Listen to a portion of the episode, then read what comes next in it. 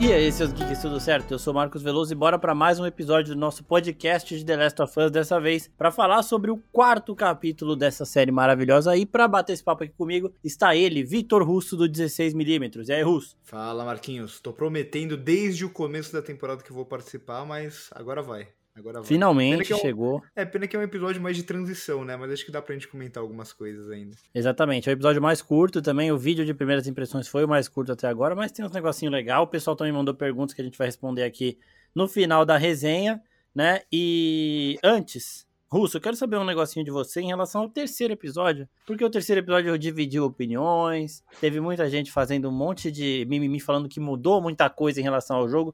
Você realmente acha que mudou muita coisa? Se incomodou com as alterações ou não? Não, eu adoro o terceiro episódio, eu gosto de como a série se permite fazer isso, de quebrar uma ideia, porque todo mundo tem essa ideia de que o importante é só a história sendo contada e temos sempre que avançar a narrativa principal dos personagens e tal. Eu discordo bastante disso. Eu acho que isso daí é uma fórmula que é seguida exaustão e quando uma série propõe algo diferente, pode ser interessante. E eu acho interessante o terceiro episódio justamente por isso.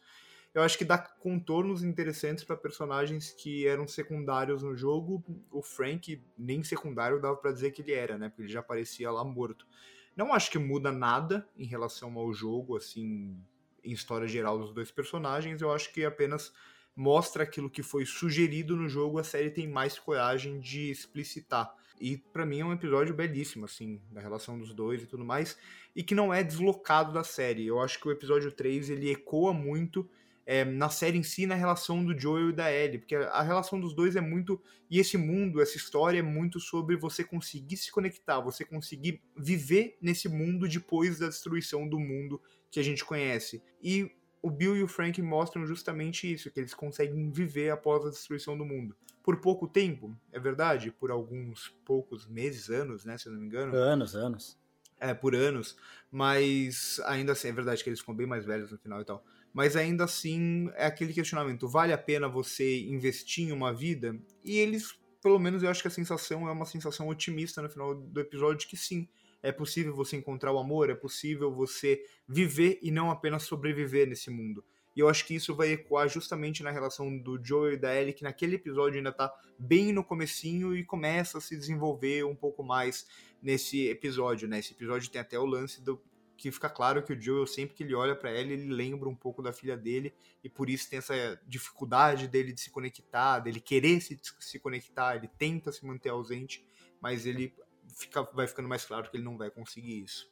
Exatamente. É, bom, era, é, foi essa mesma opinião que a gente teve, eu e Isabel, na semana passada, que o episódio até ele apresenta umas coisas que conversa com a série mesmo, a parada da música dos anos 80, é, algumas outras coisas também bem legais, e convenhamos, né, o que a gente falou também, que o Bill ele está no jogo para dar um carro pro Joey pra ele, ele faz isso aqui na série também, só que ele ainda, o que você falou, amplia a motivação dos dois e a conexão dos dois, e a gente vê isso já neste quarto episódio, que começa simplesmente com a Ellie pegando o livro de piadas e pegando também a revista do Bill. Só pro pessoal que tava reclamando é, que o jogo não tava, que a série não tinha mais é, fidelidade com o jogo e tudo mais, já jogaram na nossa cara, assim, duas cenas maravilhosas que tava todo mundo esperando para ver. A revistinha do Bill e, a, e o livro de piadas. E assim, a cena da revista do Bill ela é inteira idêntica ao jogo. Todas as falas da Ellie e do Joe são iguais.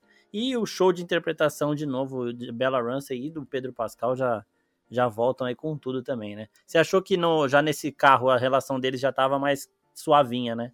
É, eu acho que já tá um pouco melhor, mas ela ainda vai, tipo, crescendo com o episódio, né? O lance da revistinha de piadas do episódio se usa muito bem para construir ou para fortalecer ainda mais a relação dos dois, né? É quando o Joel começa a se entregar, digamos assim, a Sim. essa relação. E eu gosto, né? Porque tem uma ressignificação no lance da, da revista lá do, do Bill e tal.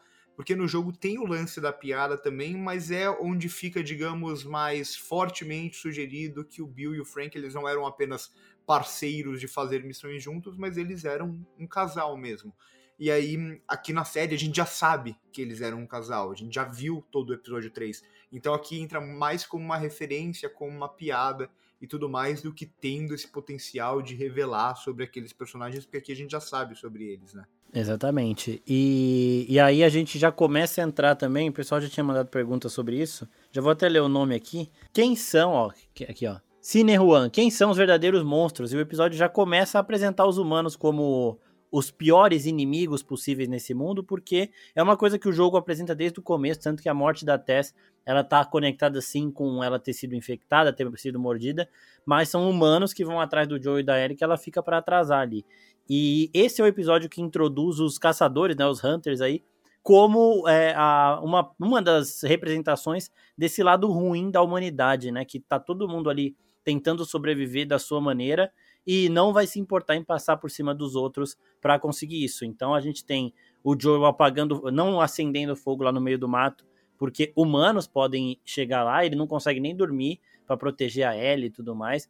E depois a gente tem aí a apresentação dos Hunters e outras camadas também que, que o Joel fala que ele já esteve do outro lado, isso é uma coisa muito foda também.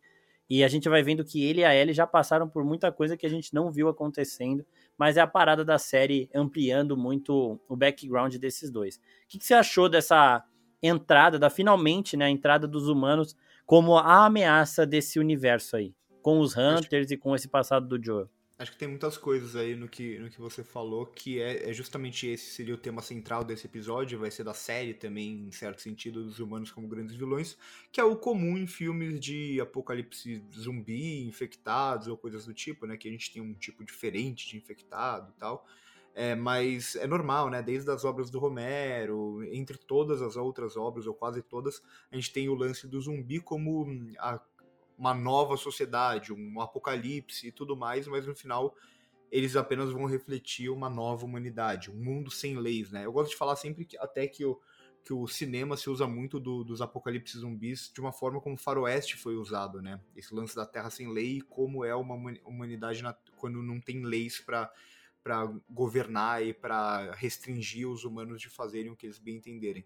Eu gosto muito desse lance que você falou do Joe não dormir, porque a cena é muito bem encenada. Eles dois deitados, ele falando para ela assim: fique tranquila, aqui os infectados não vêm e tudo mais, tá de boa.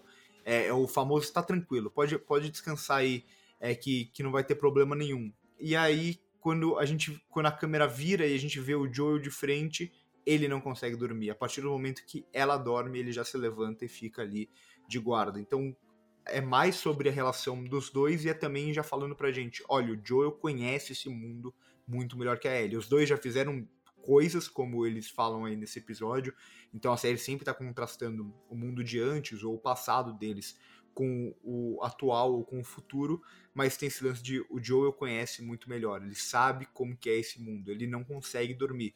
E quando ele acha que ele tá seguro pulando já lá pro final do episódio, é justamente onde eles deslizam, digamos assim, e são pegos, né? Por mais que, enfim, não vou entrar em spoilers do próximo episódio, a gente sabe que esses personagens eles não são tão perigosos assim para eles e coisa do tipo. Mas eu acho que é, é justamente por isso, é, é justamente isso, essa introdução dos humanos como os grandes vilões, o Joel sendo retratado de uma forma na série que é muito mais a cara daquilo que foi no jogo, mas parece que, os, que ninguém conseguiu perceber no primeiro jogo, né? Porque descobriram só no segundo jogo que, que o Joel tinha feito um monte de coisa errada e aí falaram assim, não, o Joel era, era herói e tudo mais. Não, o Joel ele sempre é um anti-herói, um personagem complexo, digamos assim, desde sempre nos jogos, né? E parece que as pessoas não tinham percebido e a série tenta reforçar isso a cada episódio como ele sendo uma pessoa impura, entre aspas. O que seria impuro nesse mundo é muito difícil de, de dizer, mas eu acho interessante como eles fazem até o lance da emboscada e ele reconhecendo a emboscada porque ele já foi a pessoa que fez esse tipo de emboscada. E achei isso muito legal. E você falando dos Hunters, é legal também como a série ele é, é esse tipo de adaptação que eu acho interessante. No jogo, quando a gente tá jogando, a gente só quer atirar nos personagens, sobreviver e não importa em quem a gente tá atirando. A gente só quer ir passando de fase porque é legal, a gente tá controlando aqueles personagens. Aqui na série, dramaticamente, é interessante eles inserirem um vilão, ou no caso, uma vilã, ou inserir rostos para esse grupo, ter alguma substância para esse grupo criar um vilão que não sejam apenas personagens genéricos que vão passar é, no caminho do Joel e da Ellie. Então eu gosto do que a série vem fazendo, assim, são mudanças sutis, mas que eu acho que tem muito a ver com você adaptar de um jogo de videogame que você está controlando os personagens para uma série que a gente está acompanhando toda essa história mais distanciadamente. Exatamente. É, eu tinha até falado no vídeo que os Hunters, eles até estão ali no jogo, a emboscada acontece, a gente vê que tem um grupo de pessoas muito preparado ali com esses carros é, que eram da Fedra e tudo mais, só que eles não são aprofundados, eles só são os caras que estão ali, que a gente vê que tem um preparo, tem uma estrutura, mas é isso, é uma fase a se passar, a gente passa. E falando dos dois do final ali, eu acho que o pessoal já conseguiu notar que eles não são hostis, porque o moleque pede silêncio pro Joel, né? Uma criança está apontando a arma pro Joel. Se fossem hostis, eles eu acho que o adulto estaria ali apontando a arma pro Joel e a criança para criança, né? Mas ele pede silêncio ali, não faz mais nada, não soca o Joel para apagar ele nem nada do tipo.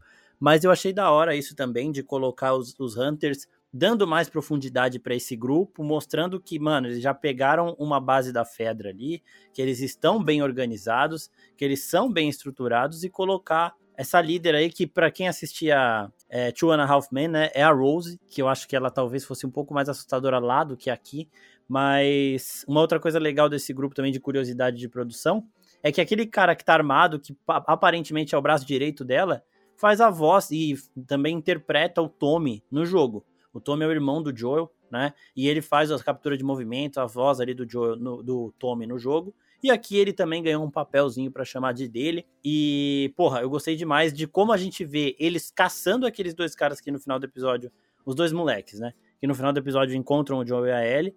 E deixa a gente nessa expectativa de entender o que acontece. E a cena foda que eu achei, que é a introdução da líder dos Hunters, é do médico, né? Porque ela tá falando com o cara, a gente vê que aquele cara é um cara que tá na vida dela há muito tempo, ele fala, ô, eu que fiz o seu parto, não sei o quê. E a gente vê a frieza dela depois que ela perde o filho dela ali, né? Daqui a pouco a gente vai voltar para a cena da Ellie do Joel contra os caras ali, porque é uma cena muito foda. Mas falando da introdução dela, o que, que, você achou? Eu gosto, eu concordo bastante com que, o com que você falou, assim, né? E a execução dela mostra muito que essa personagem é capaz. É, é, é uma construção até, tipo, genérica, entre aspas, de, de vilão ou vilã, mas que é interessante, é funcional aqui para a série, que é esse lance de, olha, ela tem um passado, ela perdeu muita coisa e por isso ela está dessa forma aqui, é, agora. Pode ser que antes ela era diferente. A gente viu isso bastante em The Walking Dead, até, né, citando séries de infectados, zumbis, que seja, é, a gente tem até o governador que falam, ah, você, o antes dele, ele era uma pessoa boa, mas nesse mundo acabou perdendo um monte de coisa e ele vira essa pessoa. Acho que vai ser algo nessa linha e uma personagem que ela tem a frieza de matar alguém que ela conhece, assim, a sangue frio. Eu gosto também do que você falou da introdução do, do Sam e do Henry como personagens misteriosos, digamos assim, né? Quem são esses personagens que estão fazendo esse grupo super poderoso perder a cabeça, esse tipo de coisa, né? Então eu acho muito interessante como eles vão sendo introduzidos aos poucos, primeiro sendo comentados, sendo procurados, aí eles encontram aquele esconderijo, encontram os desenhos, a gente fala, peraí, tem uma criança aí no meio desenhando coisas super-heróis e tal, até que eles no final vão aparecer. Eu acho bem, bem legal. E você falou do, do personagem que faz a voz do Tommy, isso eu não sabia. É, eu acho sempre interessante quando personagens, assim, atores dos jogos e tal ganham papel ou ganham algum destaque em séries assim. Clone Wars fez muito isso, né? Mas eu achei curioso também o visual dele. Pô, me lembrou muito o, o Rick em algum momento de The Walking Dead, né? Tipo aquela barbona, aquele cabelão para trás, assim, liso, meio grisalho e tal. Quando eu olhei, eu falei, caramba, parece até um pouco Andrew Lincoln de longe. Aí de perto não parece tanto assim. É, não, mas é da hora isso também, que eles estão respeitando a galera do jogo. A Marlene é exatamente a mesma atriz, ela faz a Marlene aqui na série também. E aí os outros atores que fazem vozes e que fazem captura de movimento de alguns personagens estão ganhando esses papéis. E agora, voltando na cena da emboscada, é uma cena muito foda, porque a gente tem o Pedro Pascal entregando pra caralho, né, como sempre. E a gente vê a Ellie de novo assustada e a gente vê a diferença uma mais uma vez, né, aquela, aquela parada de diferença de você jogar um jogo e de você estar numa, numa série live action, porque os humanos no jogo, se tiver 15 humanos ali, fala, beleza, vai, o Joe vai matar esses 15 humanos daqui a pouco, porque é a fase. Só que aqui não. Aqui são dois contra um, depois vira três ali. Só que, mano, muito tenso. E a cara da Ellie é muito foda, porque ela está ela tá até um pouco acostumada a lidar com os infectados, mas com os humanos nem tanto, né? E ela tá muito assustada e o Joel fala para ela, ó, vai para aquele buraco e ela vai tipo cagando de medo, vai se arrastando e a câmera fica nela, na cara de pânico dela, e os dois estão arrebentando na atuação desde o primeiro episódio e aqui isso escalona muito, porque na cena que ela tem que sair do buraco, que cena do caralho, que ela sai, ela salva o Joel e quando ele fala volta pra lá, porque eu vou ter que matar esse cara aqui, eu não quero que você veja isso. Mano, ela toda, tipo, encolhida, assim, andando muito, muito rígida, assim, sabe? Tipo, travada, travada de medo, de remorso, sei lá, mas é, é uma cena muito, muito foda, velho. É a cena que você fala, caralho, esses dois estão muito zica, estão estão estourando. O que, que você achou de toda essa construção, da construção do, do perigo, né? Porque eles estão tomando tiro a rodo ali, do Joel tentando acalmar ele, tentando lidar com a situação. E desse momento, Bella Ramsey aí, show de bola, que foi, mano, nossa, muito, muito, muito bom. Eu, eu acho muito interessante essa cena, ela é muito mais interessante, na sequência como um todo, ela é muito mais interessante do que parece. Ela parece é uma, só uma sequência genérica, tipo de videogame, de personagens tentando sobreviver e matando uns capangas. Só, só que eu acho que é muito mais, né? A série, ela tá desde o começo fazendo essa sugestão da adaptação. É, queira ou não, são linguagens diferentes. O videogame e o e o, uma série de TV aqui no caso, os dois são audiovisuais, mas o ponto de vista é sempre muito importante. O uso de como a câmera é trabalhada no videogame e na série é muito diferente. O lance de ter atores e você usar a expressividade desses atores como uma forma de identificação é muito diferente. Então o que a série ela faz muito bem? Ela vai trabalhar é muito da linguagem do videogame quando convém para ela e quando é interessante para ela como série, principalmente em cenas de ação por quê? Porque a cena de ação no videogame, ela quase sempre é em planos longos. A gente tem que entender muito daquela geografia de cena pra gente conseguir jogar, né? Pra gente conseguir visualizar os, os adversários, esse tipo de coisa. Então, ela encena muito bem esse tipo de coisa, como vem fazendo desde o primeiro episódio, que teve a sequência do carro e tudo mais. Só que, mesmo dentro dessas sequências que parecem mais de videogame e se usam muito de uma estética de videogame, do uso de câmera do videogame, eles ainda assim eles vão buscar o fator do, do personagem mais humano, do ator. Então, enquanto o Joel tá ali escondido como num videogame, e a gente vendo os personagens que estão atirando nele, ele atirando de volta, como se fosse mesmo a gente jogando The Last of Us, ainda assim eles vão cortar o tempo inteiro para a expressão da Bella Ramsey, que para mim me ganhou, eu já tava gostando dela, mas ainda não tinha comprado todo, totalmente. Gostei mais no, no a partir do episódio 2 e esse episódio ela me ganhou completamente. Então tem esse lance de você falar, tudo bem, a gente tem esse lance muito parecido com o jogo, mas aqui a gente tem seres humanos e a identificação parte muito daí. E aí quando você fala deles matando, né, ela tirando pela primeira vez e tal, até tem uma referência no começo do episódio a a Taxi Driver, que eu acho muito legal, né? Ela com a arma, se olhando no espelho, tirando a bala, tirando sem bala e tal, que é muito Taxi Driver.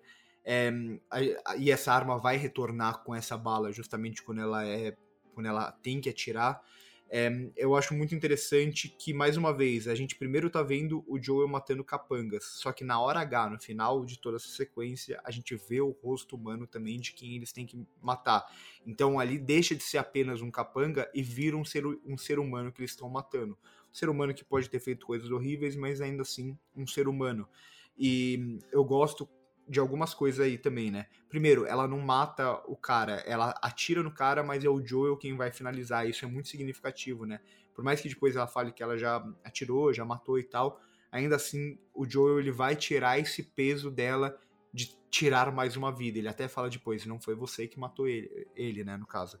E eu acho legal também uma escolha da série, que é uma escolha que ressoa bastante em The Walking Dead, que é esse lance de você colocar uma arma numa mão, na mão de uma criança. Tudo bem, é um mundo apocalíptico e tudo mais, mas ainda assim tudo envolve mensagens. Quando você está colocando uma arma na mão de uma criança e normalizando isso, você está passando uma mensagem em um mundo onde a gente se debate muito as armas e tudo mais, né, o armamentismo em The Walking Dead, as primeiras temporadas eu sinto que elas são muito mais conservadoras nesse sentido, né? Coloca a, mão, a, arma na mão do Carl ali como se fosse tipo uma coisa legal, tá ligado? E aqui eu acho que já é muito diferente, acho que já tem um peso muito maior de colocar essa arma na mão da Ellie. de a série entender que isso é errado, mas não tem outra escapatória. E isso fica muito claro no momento final dessa sequência. Quando o Joel vai matar aquele cara, a gente já sabe que ele vai matar aquele cara e a gente volta e a gente fica com a personagem da que a gente fica com a Ellie, a gente só escuta o tiro no fundo, é a série falando pra gente, olha, vão ter muitas mortes aqui, ela vai ter que usar arma, eles vão fazer coisas terríveis, mas ainda assim a gente não é conivente com essa violência. A gente não vai usar a violência como mero entretenimento. Então a gente não vê essa violência, a gente não vê essa morte, a gente não vê essa execução. Assim como a gente não vê a execução da vilã quando ela mata o médico. A gente só sabe que ela tá indo ali e a gente escuta o barulho do tiro. Então é um simples, uma simples forma de filmar ou de não filmar, de não mostrar que passa uma mensagem muito clara da visão da série em relação à violência. É, e da forma que isso é feito, ela é bem positiva, né? Lembra, lembro de Cavaleiro das Trevas, por exemplo, que o Coringa faz umas paradas ali bizarras, extremamente cruéis, só que li, eles ligeiramente mostram, eles dão a entender o que aconteceu sem mostrar de fato a cena do lápis e tudo mais. Mas aqui é o mesmo esquema, isso que você falou é muito foda, de focar na Ellie e mostrar que, tipo, ela não tem que estar passando por isso e que o Joe vai tentar o máximo tirar isso dela. E uma coisa foda também é que o moleque, ela deixou, ela deixou ele paraplégico, né? Que ela deve ter acertado ele bem na espinha ali, que ela tirou meio para baixo, sei lá. E ele é filho da, da líder dos Hunters, que ele fica falando: me leva para minha mãe e tal, que ela vai cuidar de vocês, ela vai aceitar vocês. Aí ele começa a fazer aquela parada que a gente vê em um monte de série policial aí, que as pessoas, quando elas estão ali para morrer, elas começam a falar o nome delas, falam que tem mãe, que tem família, para que a pessoa que tá ali na frente dela, tipo, se sinta igual, semelhante e tente não matar, né? Só que essa cena é muito boa, porque ele tá falando tudo isso olhando para Ellie. Porque ele sabe que o Joel não tá nem aí pra esse papo. Quando o Joel fala pra Ellie deixar a arma com ele vazar, e que o cara fica, mano, essa cena foi, foi realmente muito foda. E aí, a gente continua caminhando, né? A gente vê que o Henry fez. Só tem uma coisa, Marquinhos, que você me falou, você falou de, dessas frases genéricas que ele fala antes de morrer. Tem um lance também legal relacionado com o jogo, antes da gente ver esse personagem morrendo, antes da gente ver o rosto, quando são só capangas lutando com o Joel, atirando no Joel. Tem muito aquele lance dos capangas de videogame, né? Que ficam falando umas frases, uns xingamentos aleatórios uh -huh. de fundo, sabe? Tipo, sai daí, seu bundão! Tipo, umas coisas assim.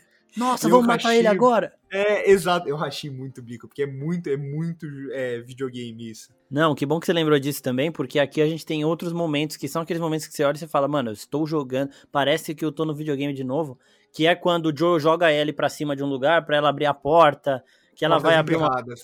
Eles é, estão fazendo exato. isso desde o, desde o começo da série. Eu acho que são. É, é justamente isso, né? Eles se usam muito da linguagem da narrativa de videogame quando tem problemas mais claros a serem enfrentados. Então, tipo, coisas que na nossa vida real geralmente não acontece, mas nos videogames são esses probleminhas, sejam os personagens que eles têm que matar, ou tipo, quando alguma coisa tá emperrada, alguma coisa tipo, um uhum. tem que uhum. levantar o outro pro outro conseguir abrir, ou jogar uma coisa para o outro subir. Tipo, eles estão fazendo muito isso e, e, é um detalhezinho apenas, mas eu acho muito legal. Não, e aí a gente dá uma seguida no episódio tal, a gente vê que os Hunters eles estão ali na caça mesmo, a gente vai vendo o Joel e a Ellie também tentando fugir, porque eles acabaram caindo nisso sem querer, e tem que se proteger, né? E nós vemos, antes da gente passar por alguns mistérios do episódio, que o pessoal mandou pergunta, a gente vai deixar para responder nas perguntas daqui a pouquinho, a gente tem o Joel rindo, né? A gente tem a Ellie contando uma piada ali e o Joel se quebrando e ele gargalha mesmo. É, a gente já vê que eles tentam puxar papo. Eu acho, eu tenho para mim que o Joel não tinha rido, não tinha dado nenhuma risada desde o começo disso tudo, desde quando ele perdeu a Sarah. E ver ele rindo daquela forma, porra, foi muito de tipo, beleza, agora a gente já vai entendendo melhor o que, que a Ellie tá sendo para ele como é que está se formando a relação desses dois e o que eles vão ser capazes de fazer um pelo outro, né? Então, essa cena da risada do Joe me quebrou, achei muito, muito linda, muito foda. E eu quero saber o que você achou também desse momento aí. Não, eu amo esse momento. É aquilo que eu tinha comentado inicialmente, né? Tipo, ele inicialmente dá para ver que ele claramente olha para ela e fala: "Eu não quero esse fardo porque eu já perdi a minha filha" e ele vê muito na Ellie a filha a filha dele que ele perdeu. Ele é, você é carga, né? Ele fala. Exato, ele já viu. É, tem até essa conversa, né, para falar assim: não, você não é família. Ele tá querendo, quando ele fala você não é família, ele tá querendo falar: você não é como a minha filha. Só que no é. fundo ele sente que é. é. é. muito legal esse diálogo no carro que fala muito sobre isso, né? Ele fala do Tommy como se o Tommy fosse um idealista e tal, um bobo por ser idealista, só que no fundo o Joel também é, né? Ele fala da, da Ellie como se fosse carga, mas na verdade não é só isso. E não é só também porque ele prometeu pra Tess. Ele tem um fundinho, digamos, de esperança ali na personagem e tal. E a relação dos dois vai se construindo muito nesse sentido, né? Inicialmente ele olha para ela e ele não quer ver ela porque ele não quer que alguém ressoe a filha dele que ele perdeu. Ele quer viver naquele luto. E agora ele começa a se entregar. A risada diz muito como tudo bem, eu vou me permitir me conectar com ela aconteça o que acontecer, eu preciso dessa conexão, eu preciso dessa nova personagem para eu que não é a filha dele, mas vai ter é, algum sentimento ali dentro muito parecido com o que a, filha dele representou. Então é justamente isso que você falou. Ele só tinha, a gente só tinha visto ele dando risada lá no começo com a filha, e agora a gente vai ver ele rindo de novo com ela. 20 anos depois. E é muito o que você falou também, né? Que depois desse momento de leveza que eles têm, ele relaxa. A série ainda mostra que ele não escuta direito de um ouvido para justificar ele não ter identificado a galera, mas ele também relaxou, né? Na, na primeiro momento ali, eu achei impressionante ele conseguir dirigir tanto tempo sem dormir depois de ter passado a noite em claro, né? Mas o cara se regou de café e ele devia estar acostumado também com essa vida maluca aí. E uma outra coisa também que é o que eu ia falar antes que eu lembrei agora, é que a gente vê muito essa parada dos dois lados de ninguém tá certo, ninguém tá errado, que tipo, os caras emboscam o Joel e a Ellie, e quando o Joel mata o primeiro, os caras, nossa, vamos te matar agora. Porra, eu tava tentando matar. E aí depois a gente vê o Joel falando, ó, oh, eu já estive do outro lado, por isso que eu sabia que era uma, uma emboscada. E quando a Ellie pergunta, você já matou alguém inocente? E o Joel não responde para ela, o que já é a maior resposta de todas, né? Aquele silêncio Exatamente. dele. Então, porra, animal. E aí ele dá relaxado e aí o Henry encontra ele ali e o episódio termina. E antes da gente passar para as perguntas, você tem mais alguma coisa para falar do episódio em si? Não, acho que é isso. Acho que esse episódio, por ser mais curtinho, ser um episódio de transição, né, de apresentação de um grupo de vilões para os próximos episódios, acho que é isso. Acho que a gente conseguiu extrair bastante coisa. Exatamente. Então vamos lá para as perguntas que o pessoal quer saber do buraco no chão ali, né? Então, ó, a Tamara Cruz, o que era aquilo no prédio que eles deixaram trancado? Era um bicho? Era, né? O famoso. Uhum. O pessoal sabe que vai ter spoiler, o pessoal tá perguntando disso. Que já é do próximo episódio, já passou inclusive num trailer, então já dá para falar. Do próximo episódio a gente não vai dar spoiler de muito longo, não, mas só disso aqui que já foi mostrado no trailer do episódio 5 é o famoso Baiacu. Tá arrebentando o chão ali, vai sair dali. E a mina lá, a, dona, a líder dos Hunters, ela fala: é um problema de cada vez e o cara tá muito incomodado com aquilo. Porque a hora que aquele chão romper, ninguém é de ninguém, velho. Exato. É muito interessante, né? Ela, ele falando assim, você vê que na cara dele o pavor e ela falando assim: não, um problema de cada vez e tal. Que é bem problemático, né? Porque ela, como líder, ela deveria privilegiar o bem-estar de todo mundo. É. E o problema é o Baiacu ali. Ele é o problema, ele é a ameaça. Só que ela tá levando muito mais para um lado pessoal de tentar achar o Sam e o Henry que, assim, não vão causar nenhum problema pro grupo, aparentemente, Exato. só estão tentando fugir. E ela se leva muito mais para esse lado pessoal dela do que com o problema real que tá ali. Ela tenta mascarar e esconder esse problema real para voltar para a vingança dela, agindo como uma líder teoricamente não deveria agir, né? Exatamente. E eu quero saber o que que eles dois fizeram para ela, porque mano, ela tá muito cega nisso, nessa perseguição. Tanto que ela tá ignorando um problema que tá literalmente ali debaixo do nariz dela e que vai prejudicar todo mundo. E então a gente também vê o pessoal, principalmente esse cara que é o braço direito dela, meio que perdendo um pouco de confiança nela, né? Que, porra, tem que agir aí e ela não tá agindo, tá ligado? Ó, tá Begote pergunta quantas temporadas vão ter. Então, a primeira temporada vai adaptar o primeiro jogo inteiro e disseram que o segundo jogo pode ser adaptado em mais de uma temporada. Então, há a chance de não serem duas temporadas, serem umas três ali, mas também tem rumores aí de que o terceiro jogo está sendo desenvolvido. O que os produtores já falaram é que não vai ter história na série que não foi contada no jogo, tipo, não vai passar. É, eles citaram até o problema que aconteceu com Game of Thrones, que passou dos livros e acabou descarrilhando total. Isso não vai acontecer aqui. E uma outra coisa também que eu ia falar, que eu também esqueci, e que eu lembrei agora, é que a união do Neil Druckmann lá com o Craig Mazin é muito positiva aqui, por esses momentos de videogame e de adaptação que a gente vai vendo. O Craig Mazin, ele fez Chernobyl, e o Neil Druckmann é o diretor dos jogos de The Last of Us, então essa combinação dos dois trabalhando juntos aí, ela é visível, ela é muito nítida e é uma sincronia perfeita ali, sabe? Casou bem demais essa parceria aí. Concordo Plenamente, concordo plenamente. É justamente isso, né? São as duas visões, as duas mídias para construir uma obra que é semelhante em muitas coisas, faz referências à obra original, mas de forma geral tem uma personalidade muito própria, né? Acho que a série, é, isso é muito importante numa adaptação. Uma adaptação não tem que ser só uma replicação, ainda mais quando vem de um jogo que já é é com um CGI muito bom e tal, e é muito realista. Então, se for só para replicar, pô, a gente já tem o jogo, a gente fica com o jogo. Então a série ela consegue construir essa personalidade com a união dos dois.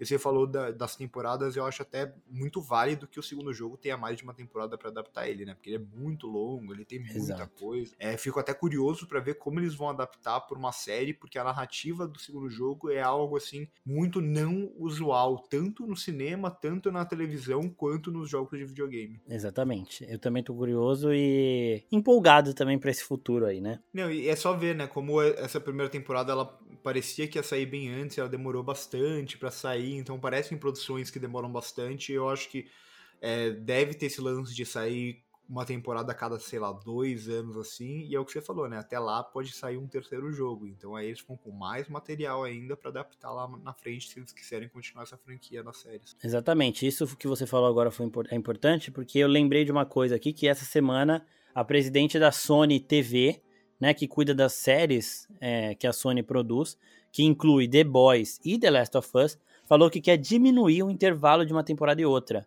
que está acontecendo de dois em dois anos a ela quer deixar isso um pouco menor sem perder a qualidade. Então, se não perder a qualidade, tá ótimo. Mas se for perder, eu fico bem tendo um alternado aí de The Boys e The Last of Us. Para mim não tem problema, um ano cada uma. Tá tranquilo. Opa, tranquilamente, tem um milhão de séries para assistir. Por mais que eu ame essa, não tem problema esperar dois anos. Exatamente. Ó, Felipe Miranda. Felipe Miranda, vamos lá. O episódio 4 tem alguma cena constrangedora como teve no episódio 3? Se tiver, irei abandonar. Eu sugiro que você abandone, porque você. Eu, eu acredito que eu entendo o que você tá falando, e você não entendeu nem o jogo e nem tá entendendo o universo dessa série, a mensagem que a série tá passando. Então, se alguma cena do episódio 3 te incomodou, eu sugiro que você abandone realmente. É, eu concordo. Eu recebi comentários assim no canal, no vídeo, eu falei assim, não é culpa do episódio que você tem preconceito. Exatamente. Não tem nada a ver com isso. É, a gente falou muito disso também no outro episódio, que as pessoas ficam tentando arrumar outros motivos para reclamar do episódio.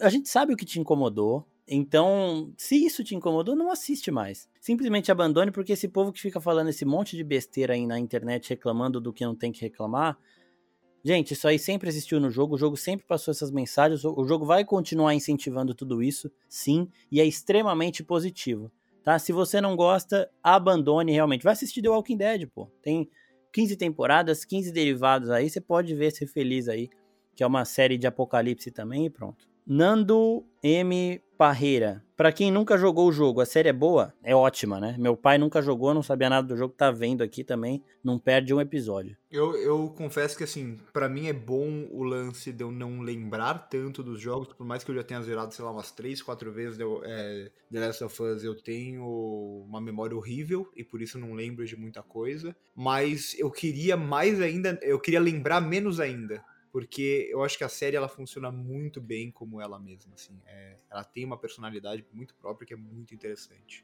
É... Ó, o Pedro Lago, que estudou comigo desde criancinha, do prezinho, um abraço pro Pedro, falou aqui, ó, o jogo tá muito humanizado, no game demora bem mais para ele se soltar, já tá até rindo. Então, eu não acho que demora mais, porque na cena da revista mesmo, que a Ellie dá a toca-fita lá para ele e tudo mais, ele já tá meio ele fala da música, igualzinho que o Joe fez aqui na série. Ele fala da música, só que ele dá um, um sorrisinho meio discreto, assim. E eu não lembro muito bem também do momento em que o Joe se, se solta no jogo. O que, que você acha, Russo? Não, acho que não, acho que tá meio que, que assim, né, tipo, vai encurtar sempre tudo porque está pegando o jogo e transferindo para nove episódios e tal. Mas Exato. eu acho que tá, tá, acho que tá bem condizente assim. E não é porque ele deu essa risadinha também que ele vai se abrir totalmente agora, né? É, é são momentos de que ele é quebrado ali, né? Exato. E a Clarissa Lafeta pergunta: no jogo é o fungo, é fungo mesmo ou é vírus? O fungo, essa parada tá igual, né? Eles só mudaram algumas coisas para deixar cientificamente mais coerente, mais parecido ô, com ô, que as, como as coisas ocorrem. De, deixa eu aproveitar Manda. o gancho e perguntar uma coisa que você estudou isso mais e tal, e eu não lembro direito. No, no jogo não tem essa, aquela parada do, dos fungos, acho que do episódio 2, se não me engano, dos no fungos chão? Tipo, no chão, se conectar e tal, né? Não, não tem. Eles até falaram que essa consciência de colmeia é muito mais forte aqui na, na série, porque no jogo eles têm o mesmo objetivo, mas é um instinto ali de você vê um humano saudável, você vai querer ir atrás. Aqui não, aqui eles têm essa relação, essa conexão aí de seguir, né, outros infectados e desse, desse, desses pedaços no chão que eu vi, eu tava até falando com a Isabel isso, eu vi como a substituição do, dos esporos. Porque no jogo a gente tem umas regiões que tem os esporos no ar e aí você coloca a máscara, tira a máscara uhum. quando sai dali. Isso não daria para fazer aqui porque o esporo no ar, ele se espalha, né? Então você teria, teria, seria muito mais difícil, eles teriam que andar de máscara o tempo inteiro, provavelmente. Não ia funcionar, isso aqui não é Mandaloriano para deixar o Pedro Pascal de máscara o tempo inteiro. Mas eu acho que eles trocaram esse essa parte do fungo que fica no chão, que manda sinal para os infectados aí, por isso. E para mim ficou muito mais ameaçador e muito mais foda também no sentido de, de fidelidade com o que acontece na vida real, né? Eu adoro, eu adorei também, eu gostei muito. Só, só perguntei porque eu não lembrava direito disso, mas, mas eu gostei do que eles fizeram, essa parada de espírito de comer e tal. Russo, mais alguma coisa para falar do episódio? Se não tiver, já fala das redes sociais do 16mm, das suas aí também, já faz seu jabazinho aqui. É, acho que não tem mais nada, porque esse episódio é curto e o nosso podcast aqui tá ficando quase mais longo do que o episódio. De Exato. Tanto fala. De tanto que eu falo, perdão para você, perdão pro, pro Gui Pim, que tem que editar depois e ter que escutar minha voz por tanto tempo, assim.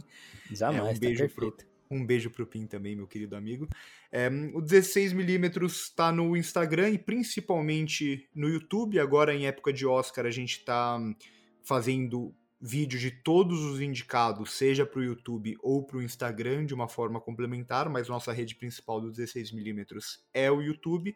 E eu também tenho o meu Instagram pessoal que eu produzo muito mais voltado ou para listas ou para recomendações, mas para tentar expandir um pouco a visão das pessoas de cinema. Então eu sempre tento recomendar filmes diferentes que muitas pessoas podem não ter assistido, ou fazer análises que fujam um pouco do senso comum e coisa do tipo. E toda sexta-feira eu tenho um post de 10 recomendações para o final de semana de filmes que estão nos streamings. Gente, cinema é com o 16 e com o russo. Então já vejam as redes sociais deles, vão ficar linkadinhas aqui no, no, na descrição desse podcast aqui. Então, depois deem uma conferida lá, porque se quiser saber dos filmes do Oscar que vocês ainda não conseguiram assistir, tá tudo lá. Vocês já fizeram o vídeo de aposta já dos, do Oscar ou ainda não? Eu fiz, eu, eu vou fazendo mensalmente antes das indicações, então, tipo, vendo como que tá o termômetro e tal, vou mudando mês a mês, mas as apostas finais para os vencedores eu faço só uma semana antes, mais ou menos, do, do Oscar mesmo, porque tem que ver sindicatos, outras premiações e tal, que são uma base boa pra gente analisar. Boa, então, gente, fiquem de olho lá, porque quando sair também já vou assistir para saber quem que eles estão apostando aí, porque Oscar é Oscar, né? A gente sempre para para assistir ali. Então, se quiser saber de cinema, é com o Russo, é com os 16mm aqui, que tá muito foda no YouTube, sempre postando conteúdo animal lá, então acompanhem também. E as redes sociais da oficina, para parada de cultura pop, de quadrinho e tudo mais, tá tudo aqui também. O Instagram, como sempre, acabou o episódio, a gente abre caixinha de perguntas que vocês mandam lá e a gente responde aqui no podcast, então não percam. E também, uma hora depois do episódio, que é o tempo que demora para eu gravar e para editar o vídeo ali, tem o vídeo postado no YouTube. Você também tá fazendo, Russo, vídeo de primeiras impressões do episódio na, de madrugada, não? Tô, tô, eu mudei, eu comecei fazendo de madrugada, agora eu tô soltando segunda-feira de manhã, mas o próximo, agora o quinto, como sai sexta-feira, eu vou lançar na sexta-feira à noite mesmo. Putz, bem lembrado, bem lembrado. Por conta do Super Bowl, o episódio 5 de The Last of Us vai sair no HBO Max na sexta-feira, 11 horas da noite. Na HBO, no canal HBO, ele vai continuar no domingo. Mas se você tem HBO, você tem direito a HBO Max. Então, se você ainda não tem o HBO Max, as redes sociais da HBO, elas fizeram um guia ali para você conseguir logar no HBO Max. Você não tem que fazer plano nem nada. Se você tem a HBO na sua TV a cabo, se não é GatoNet, né? Aí você consegue ter o acesso ali a, ao HBO Max para assistir esse episódio já na sexta-feira, porque vai ter o Super Bowl e disputar audiência com o Super Bowl ninguém quer, né? Então eles anteciparam é, eu... esse quinto episódio aí. E eu tô curioso para ver o que eles vão fazer também, né? Porque o episódio final de The Last of Us vai ser justamente no domingo do Oscar, né? E eles vão acabar conflitando o horário também. Eu acho que provavelmente eles vão mudar alguma coisa. É, você que sempre tá melhor informado do que eu, sexta-feira ele sai no horário de sempre ou ele sai, tipo, cedo, assim, de manhã? 11 já? horas, 11 e meia. É 11 horas mesmo, mesmo horário de domingo. Ah, tá, beleza. Não é cedinho, não. Então, Russo, obrigado por participar, tá convidado para os próximos também. E obrigado a todo mundo que tá ouvindo, que mandou as perguntas, que participe, e ao nosso editor também, Guilherme Pim. Valeu mesmo. Sempre um prazer participar, sempre que puder. Vou estar tá aí trocando essa ideia com você. Valeu. Abraço.